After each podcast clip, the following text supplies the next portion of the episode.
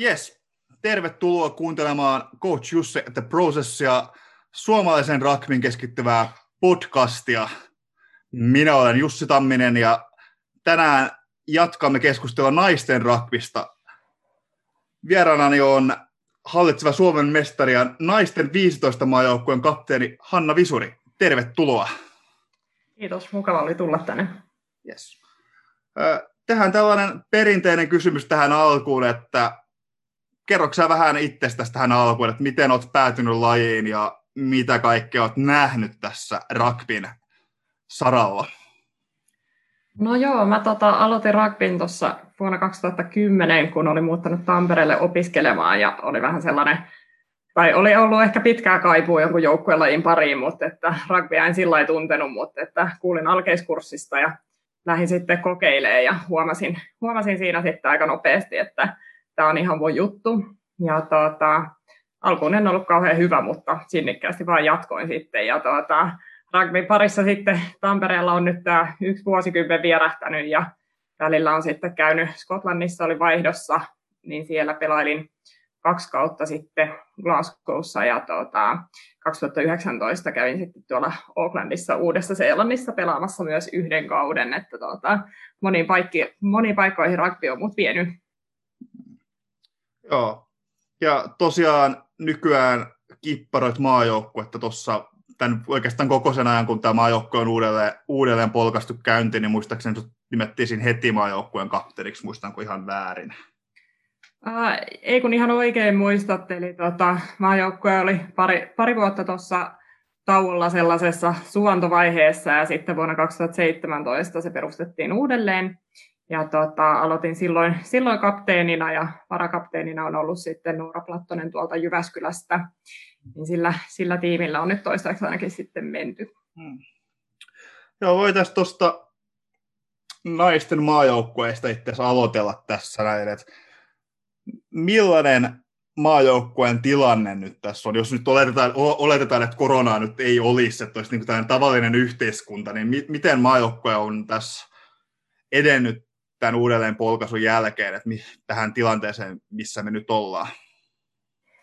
No joo, tietty vaikea kuvitella, mitä olisi taas viimeisen vuoden aikana tapahtunut, koronaa ei olisi, mutta eli silloin 2017 Henri Tyrpäinen, eli Jyväskylän pitkäaikainen valmentaja, otti tämän naisten 15-joukkueen projektikseen ja luotsasi sitä joukkuetta sitten tuonne vuoteen 2020 asti, jolloin sitten päätti lopettaa ja silloin meidän valmentajaksi tuli Steve Whitaker ja tässä niin kuin, mitä tässä näiden vuosien aikana on tapahtunut, niin silloin kun aloitettiin, niin ei ollut tosiaan ihan selvää, että mitä sarjaa me pelataan ja ketä vastaan me saadaan jotain pelejä. Että naisten 50s rugby Euroopassa on muutenkin ollut vähän sellainen kysymysmerkki noiden Six Nations-maiden ulkopuolella, että sevens rugby on kasvanut ja sitten 50s rugby-toiminta on ollut pikkusen epäsäädöllisempää ja vaihtelevampaa, mutta että se mitä tässä viime vuosina on tapahtunut, niin meillä on siis perustettu tällainen Women's Trophy-sarja, missä me pelataan Ruotsin, Tsekin ja Sveitsin maajoukkueiden kanssa. Eli se on tällainen niin kuin tavallaan Euroopan kakkossarja sitten näiden Six Nations-maiden ulkopuolella. Eli siinä Championship-sarjassa on sitten Venäjä, Espanja ja Hollanti. Me pelataan tätä kakkossarjaa. Se kakkossarja on tavallaan sellainen muillekin maille avoin, että jos isompi osa Euroopan maita saa näitä naisten 15 maajoukkueita taas kasaan, niin sitä voidaan sitten sitä sarjaa tarvittaessa avata sitten muillekin. Mutta iso juttu nyt on se, että meillä on ollut säännöllinen porukka kasassa, me ollaan kehitytty ja meillä on sarja, mitä pelata. Että siinä mielessä voi olla ihan tyytyväinen siihen, mitä viime vuosina on tapahtunut, mutta toki itsellä nälkä on vielä aika paljon suurempi. No varmaan itse kullakin. Et sen on myös huomannut tässä, että kun pari vuotta on seurannut tätä naisten maajoukkuetoimintaa.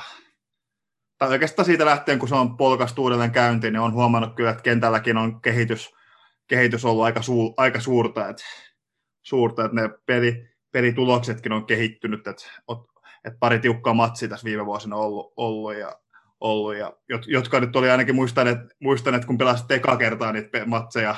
Nyt vähän ajatus karkailee, mutta kyllä ehkä vähän pointti tähän, että mutta on peli kehittynyt sekä tuloksellisesti että kentällä mun mielestäni ainakin tässä ihan puhtaasti ulkopuolisen fanin silmin.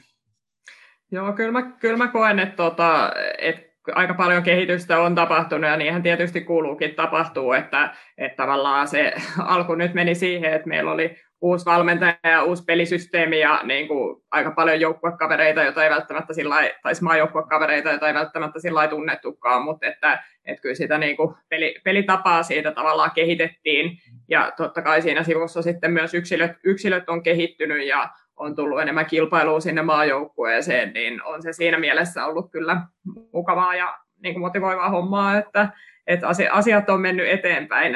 Et toki vastustajia on sillä aina vaikea arvioida, että se riippuu aika paljon vuodesta ja siitä, että pelataanko kotona vai vieraissa, että millainen sakki siellä on kulloinkin vastassa, mutta että kyllä nyt sillä kentällä tapahtumat on meidän silmin mennyt sillä hyvään suuntaan.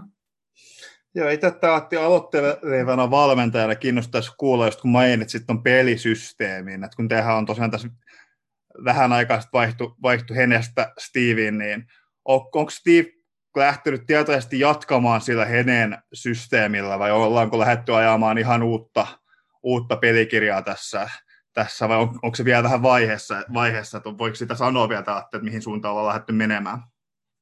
Joo, no tilanne on sillain kyllä vaiheessa, että me ollaan vasta yksi leiri pystytty Steven kanssa pitämään, ja toki sitten esimerkiksi Jyväskylän paikkakunta siltä leiriltä puuttu kokonaan, että he ei niin kuin koronan takia osallistuneet, että Stevellä on ollut sitten sellainen ajatus, että hän niin kuin tavallaan haluaa rakentaa tämän pelikirjan pohjalle, mitä meillä on, mutta toki olisi sitten hyvä sitä yhdessä joukkueenkin kanssa miettiä, että mitkä osat sieltä on sellaisia, mitä halutaan pitää ja mitkä halutaan poistaa ja onko sitten muita ideoita, niin lähtökohtaisesti ajatus on se, että ei lähdetä kaikkea räjäyttää uusiksi, mutta että tietysti niin kuin uudenlaiset näkemykset ja se pelikirjan päivittäminen olisi osin sitten myös ihan toivottuja, mutta että se, että mitä se nyt tulee sitten konkreettisesti lähivuosina olevaan, niin siihen kysymykseen on vaikea antaa vastausta, että itsekin toivoisin tietäväni. No niin. Ja se on tästä mä pyrin välttämään tätä niin kuin tästä throwbackia myös näihin muihin jaksoihin, mutta miesten maajoukkovalmentaja Alistair Davisin kanssa tästä juteltiin, ja hänkin sitä sanoi, että ideaalitilannehan olisi se, että olisi se peruspelisysteemi, mikä on siellä pohjalla, ja sitä lähettäisiin, niin kuin jokainen valmentaja tuo siihen vähän lisämaustetta, että vähän kehittää sitä eteenpäin. Onko se idea sun mielestä sellainen, mikä voisi olla, vai pidetäänkö puhtaasti ihan vaan niin kuin pelaajiston mukaan vai miten sä näkisit maajoukkuetoiminnasta sen pelikirjan olevan? No joo, kyllä mä olen Alistairin kanssa siitä aika samaa mieltä, että niinku samoja haasteita meillä on sekä naisten että miesten maajoukkueessa, että niinku vaihtuvuus on kohtalaisen iso ja sitten toisaalta kanssa se, että se kausi on aina vähän rikkonainen, että on yleensä 3 peliä, joista osa sijoittuu keväälle ja osa syksylle, ja sitten kaikki pelaajat ei aina kaikille leireille pääse ja näin. Et niin kun se, että jos sitä lähtee tavallaan vaikka joka toinen tai joka kolmaskin vuosi räjäyttää kokonaan uusiksi, niin aika haastavahan se on saada se niin kun koko porukka siihen mukaan. Et kyllä mä oon siitä ihan samaa mieltä, että se on hyvä, että siellä joku perusrakenne on taustalla, mutta että sitten toki päivittää sitä tarpeen mukaan. Onko teillä muuten tässä, kun on kuitenkin jo muutama vuosi tätä uudelleenpolkaisua takana, se on näköisesti selkeästi tämän jakson teema, tällainen mun termi uudelleenpolkaisu, mutta onko teillä kuinka uudistunut toi pelaajaporukka, vai onko teillä niinku rinki vielä suunnilleen sama vai onko tästä tullut taas luonnollista uudistumista ollenkaan, että tällainen, tähän en ole itse kyennyt kiinnittää huomioon, kun pelaajat ei ole sen verran tuttuja. Joo, no kyllä mä niin kuin koen, että siellä viime vuosien aikana sellainen niin kuin tietty ydinporukka on pysynyt samana, mikä on mun mielestä ihan äärimmäisen hyvä asia. Että kun miettii sitä, että Suomessa pelaajamäärät naisissa on noin 200 pelaajaa ja että se on niin kuin oikeasti hyvin vähän. Ja miettii sit sitä, että tavallaan leirejä on sitten se muutama vuodessa ja pelireissuja muutama vuodessa, niin se jatkuvuus on siinä hommassa kyllä ihan äärimmäisen tärkeää. Että kyllä siellä on, niin kun, on tietty porukka, mikä on ollut siellä mukana enempi vähempi siitä vuodesta 2017 asti, ja toki muutama karpaasi sieltä vuosikymmenen takakin jo, mutta on pysynyt samana, mutta on tullut myös mukaan uusia, mutta ehkä se mun mielestä isoin haaste on se, että kaikki pelaajat ei pysty sitten sitoutumaan tavallaan jokaiseen peliin tai jokaiseen tapahtumaan, että kun ihmisillä on tietysti töitä ja osa pelaa sitten 7-maajoukkueessakin ja ylipäätään se rugby on sillain aika vie muutenkin hirveän ison osan elämästä ja vapaa-ajasta, niin sitten taas se, että osa porukasta on mukana sillä lailla, että ei välttämättä pysty kaikille reissuille lähteä, niin sit sekin tuo tietysti siihen sitä vaihtuvuutta. Joo. Tämä siis normiolosuhteessa, pyrittekö te pitämään leirejä joka kuukausi, vai onko teillä pari keväällä, pari syksyllä, vai miten toi menee, kun itse en nyt näitä mitään maajoukkueleiritoimintaa, että tehdään noin nyt niin peräkkäisenä viikonloppuina 7 ja 15 leiri, mutta onko teillä tarkoitus pitää niin kuin joka kuukausi vai miten? No siis 15 maajoukkueessa niitä on yleensä ollut niin kuin muutama keväällä ja muutama syksyllä. Kesällä on sitten yleensä pidetty avoin leiri ja sitten joitakin treenipäiviä myös. Et toki se niin kuin haaste siinä usein on se, että ne syksyn pelit ajoittuu sinne SM-sarjan tai Suomen kauden sinne loppupuolelle, että siitä yleensä siitä syksystä tulee sillain aika tiukka, että kun SM-sarja vie viikonlopuista muutenkin jo niin ison osan, niin sitten se, että siihen tulee yleensä sitten 1-2 leiriä hyvin pian sen jälkeen ja sitten sen jälkeen pelit, että toki keväällä sitten usein on hiukan paremmin aikaa. Että Sevens-joukkue sitten tietysti menee ehkä kronologisesti vähän järkevämmin, että siellä on se kausi sillä tiiviimpi ja siellä se menee niin kuin selkeästi, että joulukuussa aloitetaan, pidetään leiri joka kuukausi ja kisat on keväällä ja loppu on off-seasonia, mutta että tämä 15-kausi vähän sillä hajoaa enemmän. Joo, ja se on tosiaan, että kun pelit on syksyllä, niin se on varmaan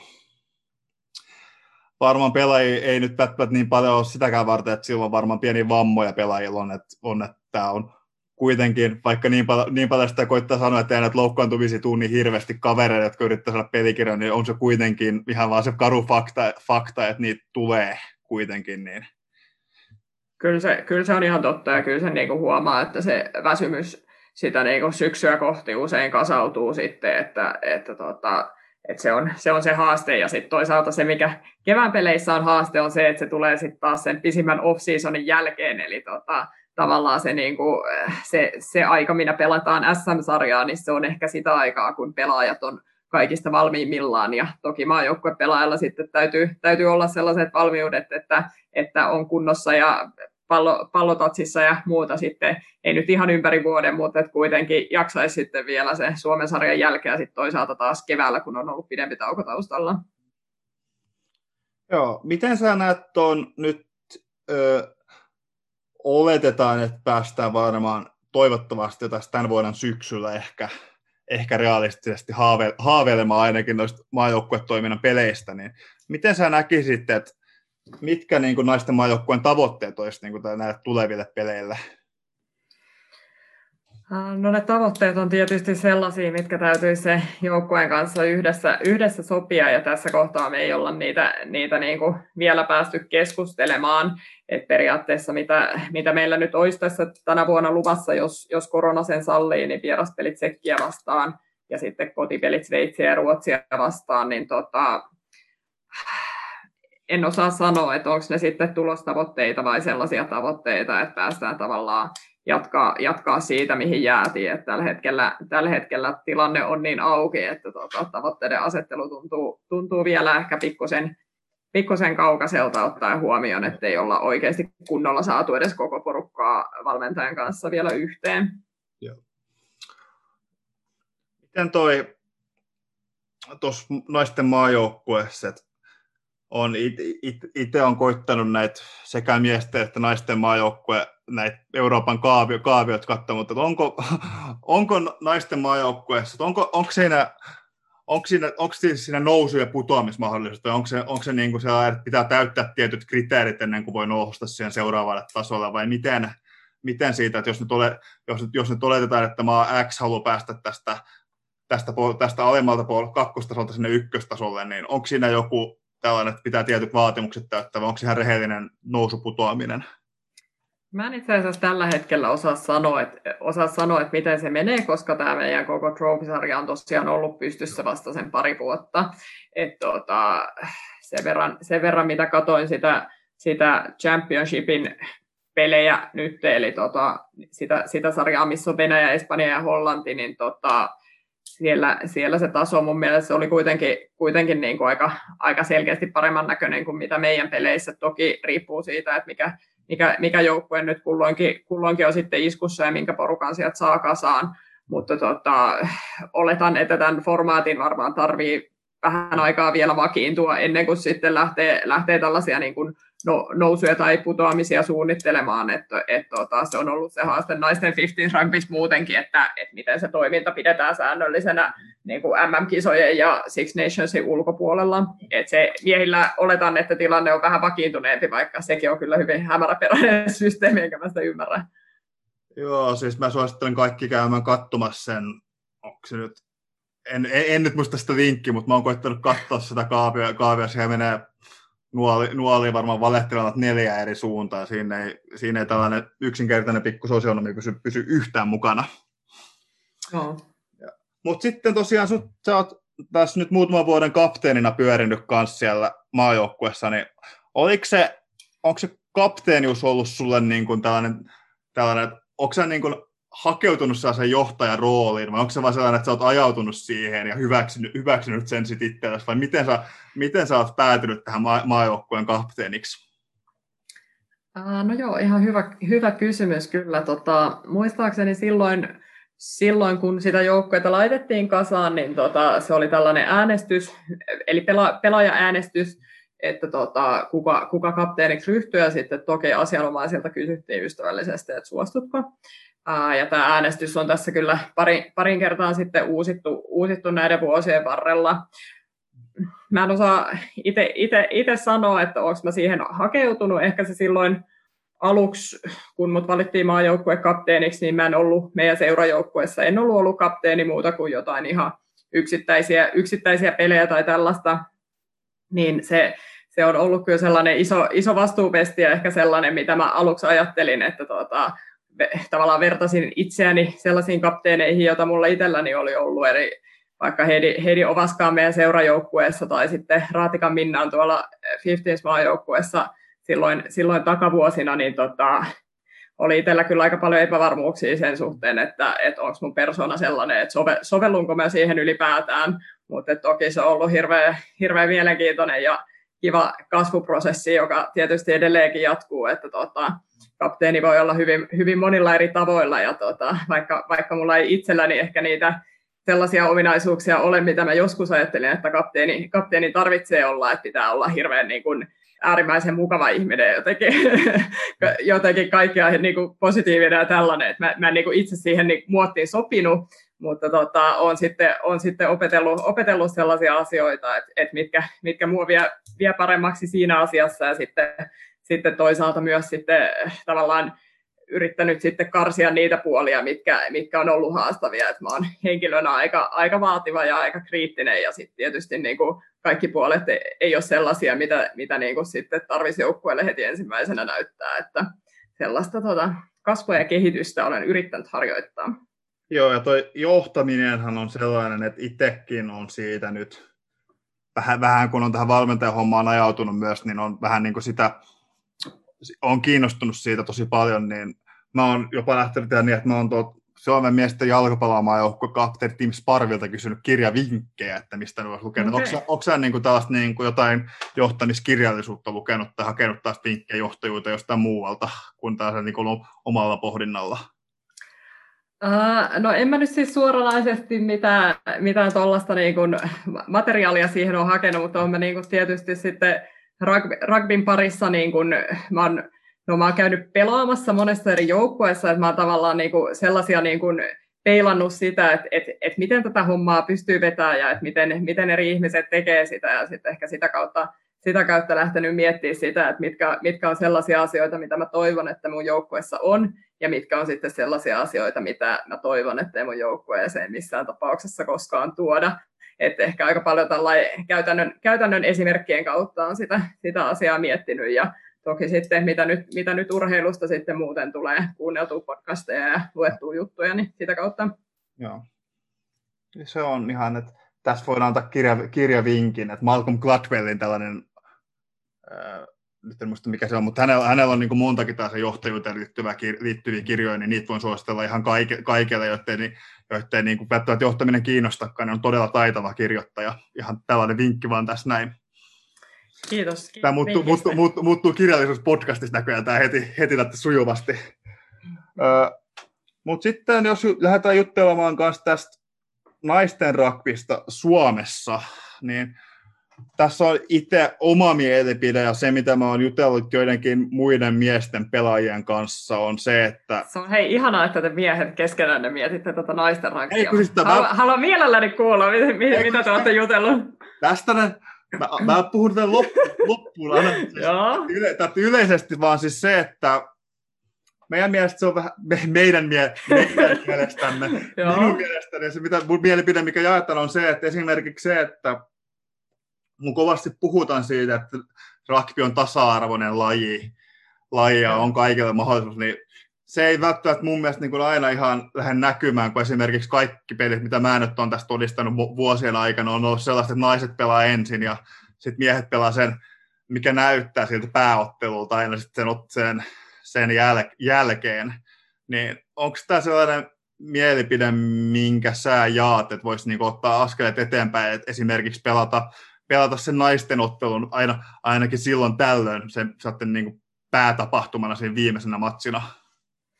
Joo, mielenkiintoinen aihe, jota mä itsekin tosiaan usein pohdin, tai jotenkin näitä niin kuin tavallaan sukupuolikysymyksiä tulee väistämättä pohdittua, kun on naisena tällaisen lajin parissa, niin se on mun mielestä hyvä, että tästä asiasta puhutaan ja hyvä, että sitä mietitään.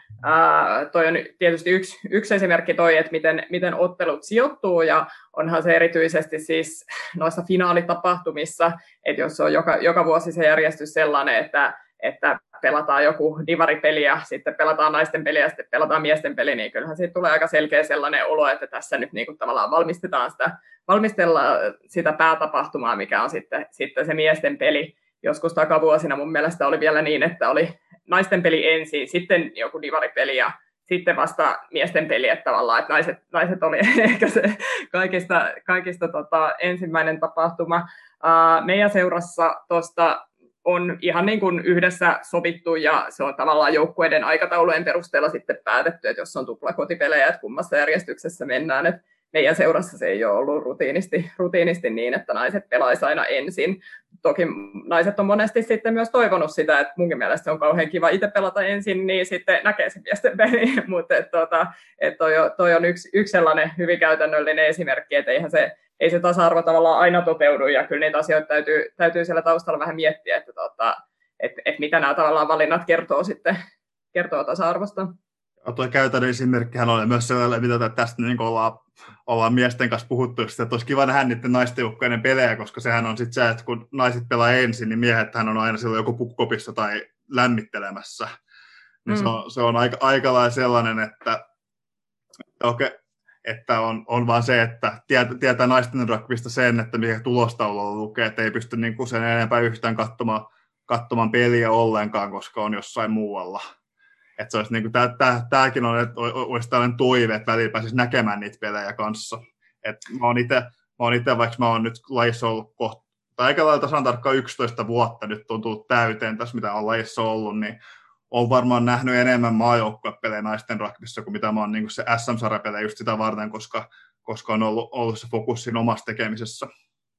Joo, ja kyllähän toi on aika harmi, että kyllä mä niin kuin itse olen kanssa sitä mieltä, että me ollaan...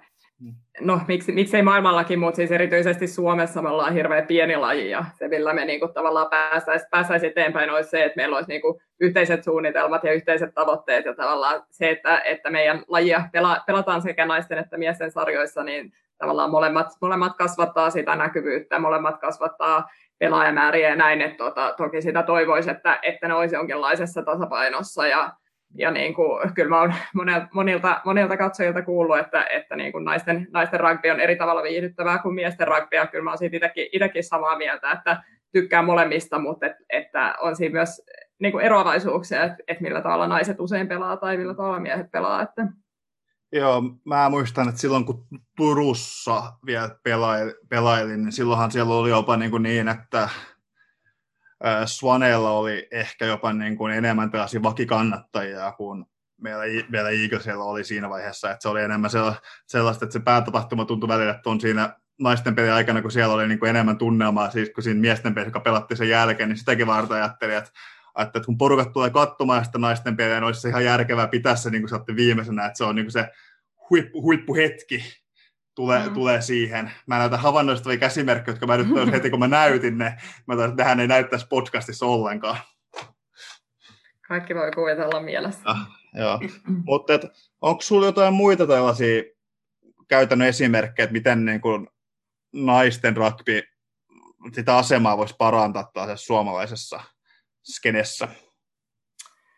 Joo, no tietysti niin kun jos aloitetaan positiivisesta, niin mä itse koen, että niin kuin valtaosa miesten pelaajista ja valmentajista ja muista miespuolisista henkilöistä, joiden kanssa tässä on vuosien varrella saanut olla tekemisissä, niin valtaosa heistä on ollut positiivisia, kannustavia ja niin kuin ylipäätään siis kiinnostuneita naisten rugbysta.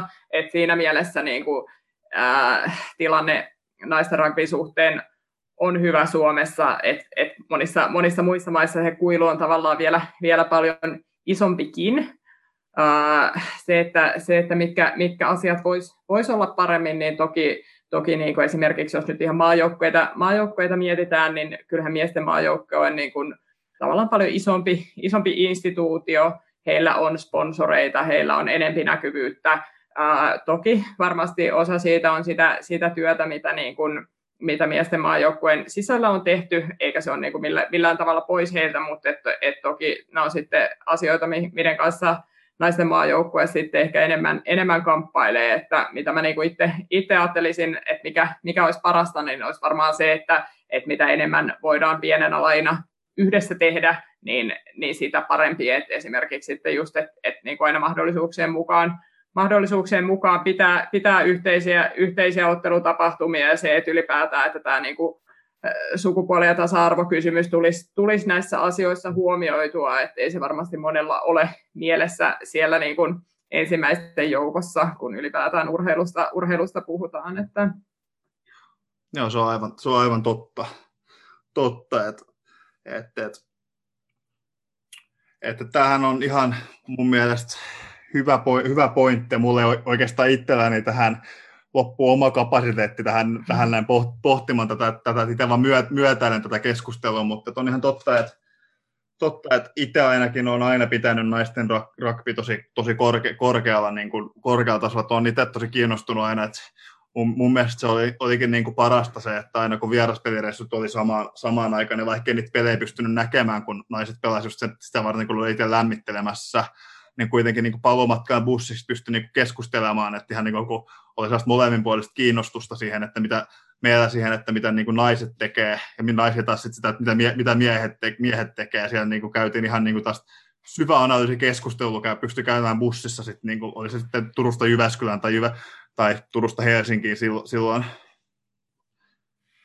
Joo, kyllä. Ja jos nyt tästä niin kuin tavallaan, tämä nyt ehkä Suomen kontekstissa ei niin kuin tavallaan aukeaa niin hyvin, mutta että jos antaa sit esimerkiksi perinteisemmästä rugbykulttuurista, niin esimerkiksi Skotlannissa meillä oli sellainen tilanne siellä seurassani, eli Carter Queen's Parkissa, että meidän naisten joukkue sillä ensimmäisellä kaudella, kun mä olin siellä, pelasi ykkösdivaria, voitettiin se ja noustiin pääsarjaan.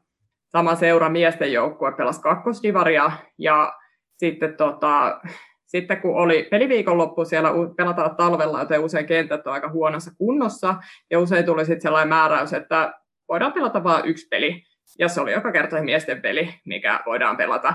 Että miesten peli oli aina se, mikä oli tärkeämpi, se toi rahaa seuralle, että niinku ei se ollut kiinni siitä, että kumpi pelaa korkeammalla tasolla tai kummalla menee paremmin, se toi rahaa seuralle toki, mutta tietysti se liittyy myös paljon siihen, että niinku ylipäätään miesten joukkue on paljon vanhempi instituutio, se niinku koko klubi tavallaan pyörii miesten voimalla, käytännössä kaikki ketkä siellä on hallituksessa, on miehiä, että se niinku tavallaan oletus on se, että olemme miesten seura, jolla on sitten tällainen naisten puuhaporukka mukana sitten siellä, joka on vähän vähemmän tärkeä, niin Suomessa tätä tilannetta ei tietysti ole, koska meillä ei ole näin niin kuin vanhaa instituutiota, mutta tietysti siinä on se riski, että jos siinä lajin kasvaessa ei pidetä mukana sitä näkökulmaa, että ollaan oikeasti tasa-arvoisia ja halutaan, niin kuin tavallaan halutaan nähdä kaiken rugbyn kasvavan Suomessa, niin se täytyy pitää siellä mukana kyllä kiinteästi. Joo, no tähänhän on onneksi sellainen tilanne ihan, että Suomen Rugbyliiton hallitushan ei ole tällainen sitä miesten herrakerho, jos poltellaan sikaria hämmästyskupessa, mutta se on ihan avoin kaikille, että sehän on nyt puheenjohtajana on Leena-Maija, kun hänen se on, ja sitten sellainenkin, sen tiedän ainakin, että Turusta toi Hanne Yliparkas on siellä kanssa hallitukset, siellä on ainakin se, että siellä sitä niin kuin naisten näkökulma tulee siinä mielessä. Siinä mielessä. Se on ihan totta, ja se on sama juttu myös seuroissa, että meillä on seuroissa aika paljon naisia puheenjohtajina ja hallituksen jäseninä, että ne on sitten taas just näitä asioita, missä tasa-arvo on tosi hyvällä tolalla Suomessa, eli mikä on mukavaa, että se varmastikin tulee siellä huomioitua, ja Leenikselle tietysti kovat pisteet tästä koko porukan johtamisesta. Joo, se on ihan mahtavaa. Toivottavasti saadaan hänetkin tähän podcastiin joku kerta vieraaksi, että päästään keskustelemaan vähän tästä hänen näkökulmastaan rugbyyn. Joo. Mutta onko sulla nyt joku tällainen, kun ollaan tästä mainittu parinkin otteeseen, niin ylipäätään, että ollaan pieni laji, että yleispelaajamäärä nyt, jos ottaa kaikki naiset, miehet ja ne vähäiset juniorit on niin kuin aika reilusti alle 1000 mun käsittääkseni. Joo. Niin miten lajia voitaisiin saada vähän paremmin näkyväksi? Et onko, et miten saada siis, no esimerkiksi, onko sulla antaa mitään vinkkejä, miten sulla on esimerkiksi näistä sun kokemus ulkomailta, että miten siellä on niin kuin paikalliset saatu katsomaan paljon paremmin kuin mitä Suomessa? No tietysti se vertailu on aika vaikea siinä mielessä, että niinku vaikka uusseelantilaisia tai skotlantilaisia ei tarvitse kauheasti käskeä sinne rugby katsomaan, ne menee sinne kyllä ihan itse. Et toki se on siinä mielessä hankala verrata, mutta et toki se niinku, tavallaan jatkuvuus ja se niinku ylisukupolvisuus, mikä siellä on, niin on tietysti sellaisia asioita, jotka luonnollisestikin tavallaan kasvattaa sitä, että ne, jotka on itse nuorena jollekin seuralle pelannut, niin vanhempina he haluaa sitten jäädä sinne niin kuin voi auttaa vaikka juniorivalvennuksessa, voi olla siellä hallituksessa, sitten kun omat lapset on sen ikäisiä, niin varmasti tuo heidät sitten sinne pelaamaan. Eli tavallaan yksi ongelma, mikä Suomessa on, niin on monesti se, että moni pelaaja kun lopettaa, niin sitten he lopettaa ja sitten he lähtee lajin parista. Minkä toisaalta myös ymmärrän, että ei välttämättä ole sitten intohimoja muuhun kuin siihen pelaajauraan ollut, mutta toki sitä, että jos sitä määrää ihmisiä, jotka niin kuin haluaa tehdä muutakin kuin pelata, että jos sitä saisi edes niin kuin jossain määrin kasvatettua, niin toki se veisi meitä tosi paljon eteenpäin, että kyllä se on aina iso harmi, kun joku kokenut pelaaja lähtee, ja sitten se tavallaan kaikki se näkemys ja se tietotaito sitten hänen mukanaan poistuu. Et sitä toivoisi, että niin kuin valtaosa pelaajista sitten haluaisi jollain tavalla osallistua senkin jälkeen, kun ne ei enää pelata jaksa. Joo, toi on tuollainen, että mitä mä itse yritän just saada vähän luotua tänne meidän HSC Blue Tigerseihin on just se, että kun meitä nyt, jos nyt tippuu pelaajia pois, lopettaa uransa, niin mä nyt on moneen ottanut yhteyttä, että jos kiinnostaisi niin kuin tulla tällaiseksi apuvalmentajaksi antamaan vinkkejä tähän johonkin, ja jos kiinnostaa, niin mä ainakin on sanonut, että mun treenit on aina niin kuin auki, että sinä voi tulla vähän ei nyt tietenkään niin kuin vaan höntsämään ja pelailemaan, vaan että voi tulla osallistumaan treeneihin, että mun mielestä se nyt antaa aina hyvän merkin, että sieltä tulee joku tällainen kaveri, kenellä on niin pitkä kokemus, niin tulee vähän antamaan vinkkejä sinne kentällekin, että tällaista on. Että mä yritän just pitää tämän lajiperheen mahdollisimman hyvin kasassa. Joo, onko porukka innostunut tulee? No kyllä ja ei, että pari tyyppiä on sanonut sen, että siis he on kiinnostuneet just pelaamisesta ja sanoo, että jos he lopettaa pelaamisen, niin se johtuu siitä, että ei ole aikaa. Niin sanoo, sano sitten sen, että jos ei ole aikaa pelaamisen, heidän mielestä on epäreilu sitten se, että he riittäisi aikaa sitten niinku siihen muuhun hommaan, jos ei pysty niinku antamaan täyttä sydäntään siihen, mitä mä arvostan tosi paljon, että pystyy itse niinku että uskaltaa itse sanoa sen ja myöntää itselleen sen, että jos ei ole aikaa, niin ei sitten niinku lähde puolivaloa tekemään.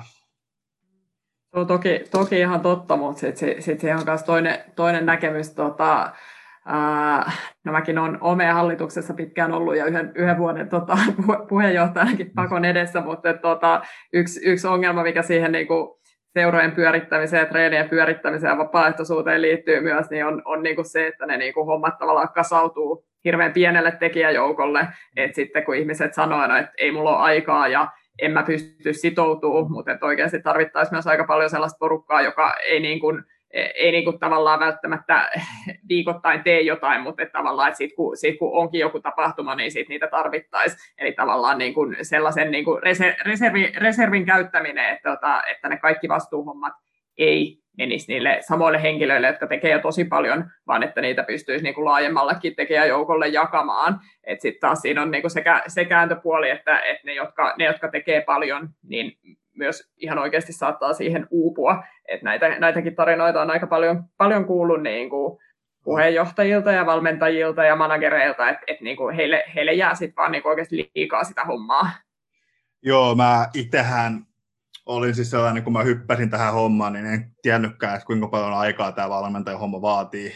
Ja niin, mä muistan, että se oli se ensimmäinen vieraspelireissu, kun meillä oli Joensuuhun, niin mä muistan, että kun on itse ollut pelkästään pelaajana, niin kaikkien vieraspelireissut on ollut, että sä saatettua bussiin, mene sinne, sitten sä pääset sinne, käytte palomatkakaupassa tai Huotsikaa syömässä. Mutta sitten kun yhtäkkiä mä olinkin siinä tilanteessa, että mä ajattelin, että se on niin simppeli, niin sitten mun pitikin organisoida se koko vieraspelireissu, niin sitten mä niin totesin siinä, että okei, ehkä tämä on vähän liikaa, että mä joudun valmentamaan ja nyt hoitamaan tämän kaiken, niin sitten onneksi meillä oli pari tyyppiä, jotka oli motivoitunut tähänkin hommaan ja tähän managerointihommaan, koska senkin mä päätin, että mä tein tästä Blue Tigerista se positiivisen diktatuurin, että kaikki niin on mun hallussani. Sitten mä totesin, että musta olisi huono diktaattori, koska mä en pysty siihen. Niin, kyllä. Ja sitten just, että kun ne hommat sitten taas pilkkoo niinku pienemmiksi, niin sitten se, että joku saa että sun tämän vuoden ainoa vastuu on se, että sä varaat tämän yhden bussireissun, niin sitten taas ei toisaalta ole niinku kohtuuton homma kenellekään. Että. Joo, ja ennen kaikkea se sai sen motivaation lähtemään, koska mähän vedin sen homman ihan vihkoon sen bussireissun. Niin. Mulla taisi olla väärä osoite siinä, että me oltiin menossa väärään kaupunkiin, että siis se peli ei ollut Joensuussa, vaan me oltiin menossa Joensuun, ja sitten peli olikin Joensuun vierestä, joten paikaksi toisinpäin, mutta joka tapauksessa meni vähän vihkoon, ja sitten varmaan pelaajatkin täysin, että okei, nyt ei valmentaja ole ihan näissä asioissa ajan tasalla. Niin, kyllä. Se on välillä ihan hyvä, että siinä on joku ulkopuolinen aikuinen pitämässä hommaa kasassa. Ja siis sitten mä tosiaan totesin sen, että kyllä siellä se on tosiaan siis, mä sanoisin melkein just, että joku valmentaminen on ehkä sellainen, että just, että siinä palaa helposti loppuu. Just, että jos ei ole ketään siinä auttamassa, niin mä nyt tajusin sen, että nostan hattua näille kaikille mun valmentajille, jotka on niin kuin aikanaan hoitanut tätä hommaa itsekseen, että kun ei ole ollut mitään tällaista, niin kuin esimerkiksi nykyään on kaikki, ainakin meidän HR:n jokaisella jengillä on team-managerit, jotka niin kuin auttaa sitä hommaa, mikä on niin todella hyvä. Niin kun niitä ei ollut, niin se kaikki on ollut niiden valmentajien niskassa. Niin ei voi, tässä nyt siteraan terveystietoinen maisteri Juha Mentula, että ei voi muuta kuin hattuun nostaa. Kyllä. Meillä on kanssa siis nyt Tampereen joukkueella niin viime kaudella oli ensimmäistä kertaa vuosiin ylipäätään siis ulkopuolinen valmentaja, sellainen kuin Aleksi Aalto, meidän vanha miesten pelaaja. Et sitä ennen mentiin vuosia pelaajavalmentajilla, ja sekään ei ole mikään hirveän sellainen helppo ja kivanakki ollut, että vaikka Kati Miettinen sitä äärimmäisen hyvin vetikin, mutta että vähän liikaa sitten yhdelle ihmiselle. Joo, ja sehän on, että eihän tuossa, no Divarissa on suurin osa jengestä vetää miesten puolella ainakin pelaajavalmentajana, että siellä huomasi vieraspelireissuilla, että Espoo taisi olla ainoa joukkue, kenellä tänne Oulussa ei sun kanssa kukaan pärjää teknisellä alueella. Muuten mä katsoin sinne sivulle ja katsoin, että siellä ei taida ketään olla. Että mä nyt tässä näin yksin kököttelen vaihtopelaajien kanssa. Ei voi mitään tässä small talkia käydä tässä valmentajien kesken. Joo, kyllä se huomaa, että sitten kun se ulkopuolinen valmentaja on, niin kyllä se kuulostaa ehkä itsestäänselvyydeltä, mutta että on se aika hyvä juttu tietysti sekä harjoitusten kannalta, mutta sitten myös pelien kannalta. Että etenkin jos on joku tiukka peli menossa, niin siellä on sitten joku oikeasti ulkopuolinen niin kuin tavallaan katsomassa sitä, että sun ei tarvitse itse sieltä sitten kentän keskeltä osata tehdä niitä päätöksiä, että koska tuodaan vaihtopelaajat sisään ja niin kuin tavallaan, että mikä täällä hommassa mättää, että senkin yleensä huomaa sitten paremmin, kun katsoo pelivideolta sen jälkeen, mutta se on siinä kohtaa sitten vähän myöhäistä.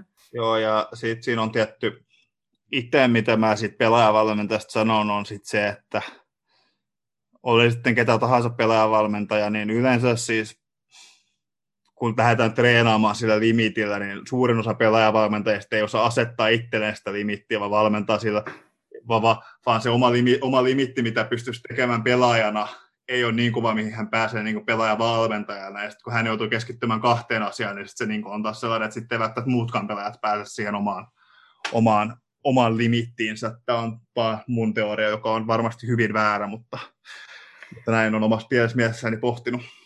Niin, no kyllä toi ihan järkeen käy toikin, että mitä laajemmalle sun niin kuin tavallaan kapasiteetti häviää, niin sitä vaikeampi se on sitten keskittyä siihen, että tekee yhden asian hyvin. Jes, mutta sitten tässä aletaan pikkuhiljaa lähestyä tämän podcast-jakson loppua.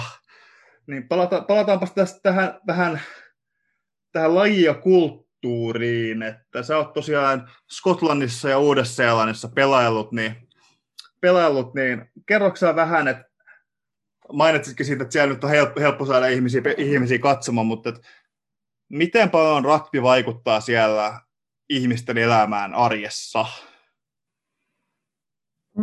Tämä on kevyt ja pieni kysymys. Tuoreempi kokemus on tosiaan sieltä Aucklandista, Uudesta-Seelannista, niin mä voin siitä vaikka sitten kertoa. Eli onhan se, no sitä on niinku vaikea pukea sanoiksi, mutta tavallaan niinku se, että kun puhuu rugbysta, niin sitten kaikilla on siitä välittömästi niinku mielipide ja niin kuin tavallaan, että pystyy siitä alkaa sellaista luontevaa keskustelua ja small talkia käymään ja ylipäätään sit tietysti niin kuin se, että nekin, jotka ei harrasta rugbya, niin tavallaan osaa niin kuin lukea sitä peliä ja jossain määrin altistuu sille, vaikkei sitä aktiivisesti seuraiskaan. Ja se, että miten se siellä treeneissä näkyy, niin valtaosa pelaajista on sitä sitten tosiaan ihan pienestä asti pelannut, ja vaikkei ne nyt sitten rugby unioniin just pelaisi, niin sitten ne on ainakin pelannut jotain touch rugbya tai rugby leaguea tai jotain muuta tähän niin kuin footy-konseptiin kuuluvaa. Että kyllä se on niin kuin hyvin syvällä siellä ihmisten mielissä ja sit toisaalta myös yhteiskunnassa näkyy niin kuin oikeastaan joka puolella. No. Kuinka paljon, no jos nyt puhutaan siitä Uudesta-Seelannista, kun tosiaan sieltä sitä viimeistä on, niin kuinka paljon siellä näkyy tällaista, kun nyt on vähän puhuttu taas viime aikoina tästä, että pitäisikö niin urheilijoiden vaikuttaa tähän kentän ulkopuolisiin asioihin, niin onko Uudessa-Seelannissa sellainen, että onko siellä rugby-kulttuuri sellainen, että siellä niin kuin rugby-pelaajat kommentoi myös vähän tällaisia yhteiskunnallisia asioita? No, jälleen kerran kevyitä ja helppoja kysymyksiä. Joo, no siis mun mielestä ei mitenkään ihan hirveästi, että toki nyt täytyy muistaa, että niinku, mä oon ollut siellä Aucklandissa niinku yhdessä seurajoukkueessa, mikä oli vielä niinku monilta osin aika poikkeuksellinen, että siellä oli niinku valtaosa siinä joukkueessa oli tuolta niinku saarilta tulleita, eli fidjiläisiä, samanlaisia tongalaisia naisia. Tässä nostan kättä, jos en nyt tarkoittanut välttämättä se, että teidän jengiläiset olisi puhuttu, vaan näkyykö siellä ylipäätään mediassa näitä ammatti- tai pääsarjatason pelaajia, jotka kommentoi asioita, vai oliko siellä ihan vaan siis sellainen, että urheilijat keskittyy urheiluun ja ja muut muuhun? No kyllä tietyllä tasolla joo, ja erityisesti sitten, no silloin kun mä olin siellä, niin siellähän oli ne Christchurchissa oli tämä terrori-isku, että kyllä nyt sellaista niin kuin tavallaan yhteen niin kuin kansakuntaa yhteenliittävää puhetta kuuluu aika paljon ja niin kuin tällaista, että kyllä se niin kuin huomaa, että rugbyn pelaajat siellä on niin kuin isoja esikuvia ehkä samalla tavalla tai vielä isommin kuin mitä meillä on sitten jotkut jääkiekkoilijat tai jalkapalloilijat, et sillä tasolla kyllä joo, ja toki siellä on ihan sitten noilta maajoukkuetähdiltä kuulunut ihan niin kuin mukavia uutisia myös siitä, että niin kuin tasa-arvoasia ja niin kuin naisten asema on siellä kyllä kans esillä, että siinä mielessä kyllä. Tämä oli oikeastaan nyt, että mulla alkaa tämä mun pään sisäinen kysymyspaketti olla aika lailla finaalissa, että onko sulla vielä jotain kommentoitavaa tai kysyttävää tänne suuntaan tähän loppuun vielä? No ei mulle nyt mitään erityisiä kysymyksiä tuu mieleen, mutta kiva, että pääsin tänne vieraaksi ja mun mielestä upea juttu, että oot ylipäätään perustanut tällaisen podcastin. Mun mielestä on tosi hauskaa, että on ylipäätään tällaisia ehkä vähän epävirallisempiakin kanavia, mitkä tuo sitten tätä tällaista suomalaista rugby-yhteisöä yhteen. Totta kai saattaa olla täysin lajin ulkopuolisiakin kuuntelijoita ja toivottavasti onkin, mutta että tavallaan mukava osa, että olet niinku luomassa tällaista palasta tällaista suomalaista rugbykulttuuria, että monesti kuitenkin totta kai maajoukkueessa on niinku hyvä yhteishenki ja tällainen, mutta että monesti ihmiset pikkusen ehkä poteroituu sinne omaan seuraansa, että on kyllä hienoa, että sulla on tällainen iso projekti menossa. Joo, ja tosiaan itse taas sen, että pyrin täällä luomaan tällaista, koska mun mielestä suomalaisessa rugbyssä on tosi paljon tietotaitoa, mutta sitä ei vaan niin välttämättä tuossa alusta, missä sitä pystyisi jakamaan, niin mä tässä vähän koitan toimia tällaisena, luoda tästä keskustelukulttuuria, että se voisi olla niin kuin helpompaa sit tulevaisuudessa se jakaminen tästä asiasta. Se on ihan totta, ja on kyllä oikeasti paljon asioita, mistä on niin kuin kiinnostunut kuulee, että mitä muissa seuroissa ajatellaan tai mitä jotkut muut ihmiset näistä jutuista ajattelee, että on kyllä tervetullut avaus. Jes, loistavaa. Kiitos tästä, Hanna, sulle ja kuulijoille sitten, että palaillaan asiaan. Jes, no niin, morjes. Kiitos, moi moi.